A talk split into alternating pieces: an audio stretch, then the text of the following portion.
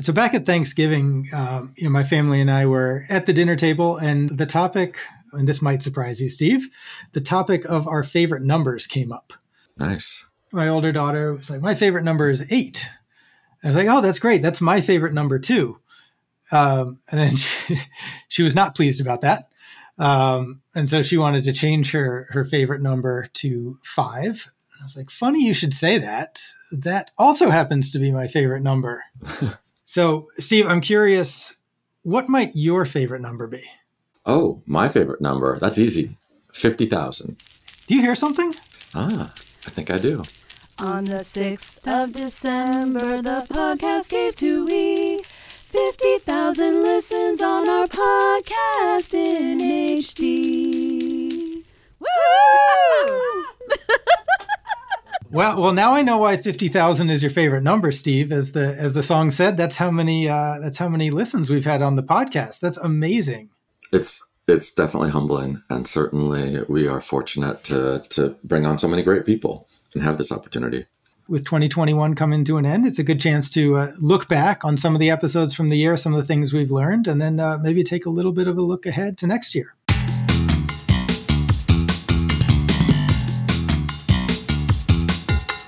Hello and welcome to this episode of the Freddie Mac Multifamily Podcast. I'm Steve Guggenmos. And I'm Corey Aber, and here we are on uh, on New Year's Eve doing the podcast. And Steve, it is great to be ringing in the new year with you on the podcast. Yeah, I wouldn't want to spend it any other way.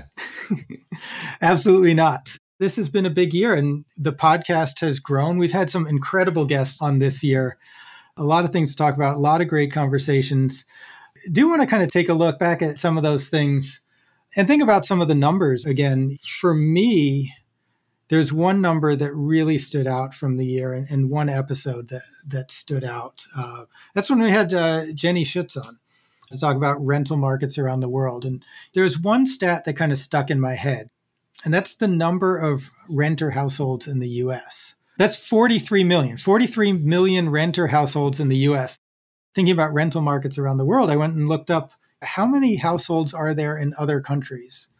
And what really amazed me is there are more renter households in the US than there are total households in most other countries in the world. On that podcast, we talked about France, we talked about Germany, we talked about Japan, we talked about England and the United Kingdom. So there are more renter households in the US than there are total households in France. There are more renter households in the US than total households in the United Kingdom. So that, that just really got me thinking. There's a whole country's worth of renters in the US. What untapped potential is there? Yeah, agreed. We both have a passion for the rental market and for the renters that uh, that are in that. And I think that that reminds me of mine. And while uh, it might seem counterintuitive, mine's not based on a number. But uh, I think my favorite podcast, or, or, certainly one amongst the top for me, was the Eva Rosen discussion that we had. I'm a researcher who sits down and, and looks at lots of numbers. She's a researcher who's a sociologist who also gets into all those numbers, but also dives into the livelihood of the people that are in these situations. And so we certainly reiterated the fact that housing vouchers are insufficient for the need in the United States but not only that, she uncovered how is it that people are using them in one neighborhood versus another neighborhood, and so many things kind of underneath the surface that I think are so important for us to learn right now. And it was really just a fantastic episode, and I think it really opens the eyes of a lot of people that go beyond just the numbers of housing vouchers, but into the livelihood of the people that are that are utilizing them and that need them. Oh, absolutely. I mean, that was a, a, great discussion and not tipping our hand too much, maybe, but I think we'll see a lot more discussions like that coming up in 2022. Another important thing, just really want to thank all of the listeners this year. We had, uh, as, as, we heard in the song, uh, we had 50,000 listens. On the 6th of December, Is it playing again? Podcast Steve, do you hear that? I don't know. Is that it? 50,000 listens on our podcast in HD. Tons of credit to uh, to the singers of that one. Um, uh, I certainly couldn't have done that. Uh, Steve, I don't know. Maybe we need to do our version of that uh, when we get to 100,000. We can think about it. but we have some stats. Uh, we have some stats on on all the listens uh, on all the listens we, have had. So, Steve, maybe I'll share uh, share one with you, and then you can share one one back. But sure. Maybe we'll start with on that theme of around the world. I think the podcast grew to listeners around the world this year. We had listeners in Canada, in the Philippines, in Germany, Indonesia, Pakistan, India, France, Egypt, and Australia. Canada was our number two country in listens following the, the United States. And that's really incredible. Thank you to everybody around the world who's been tuning in. And, and I hope you found this all interesting. And even though a lot of it deals with the US housing market, I hope it's relevant to you as well. Yeah, I think that's super cool. I think it's uh, certainly, I think that rental housing is, is really important to us and, and we're restricted to the United States.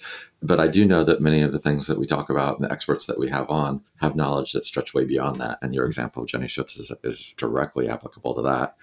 I think it's also interesting that some of the things that we talk about kind of seem DC specific. Certainly, we're located here and thinking about things related to housing. You think of HUD and other things that are right here.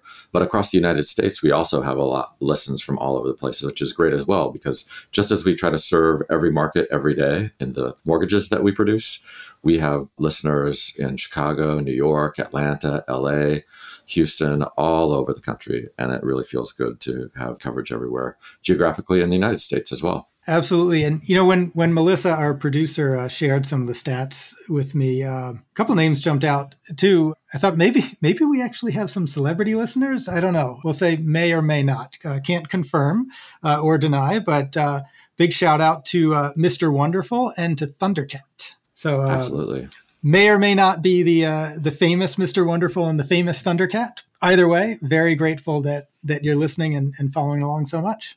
All right, so uh, looks like we might be approaching countdown time. Are we getting close? I think so. Shall we do this together, Steve? I think we should. All right. 10, 9, Nine, 8, eight 7, seven 6, 5, 4, 3, 2, one. Is it the new year? Nope. Just the end of this episode.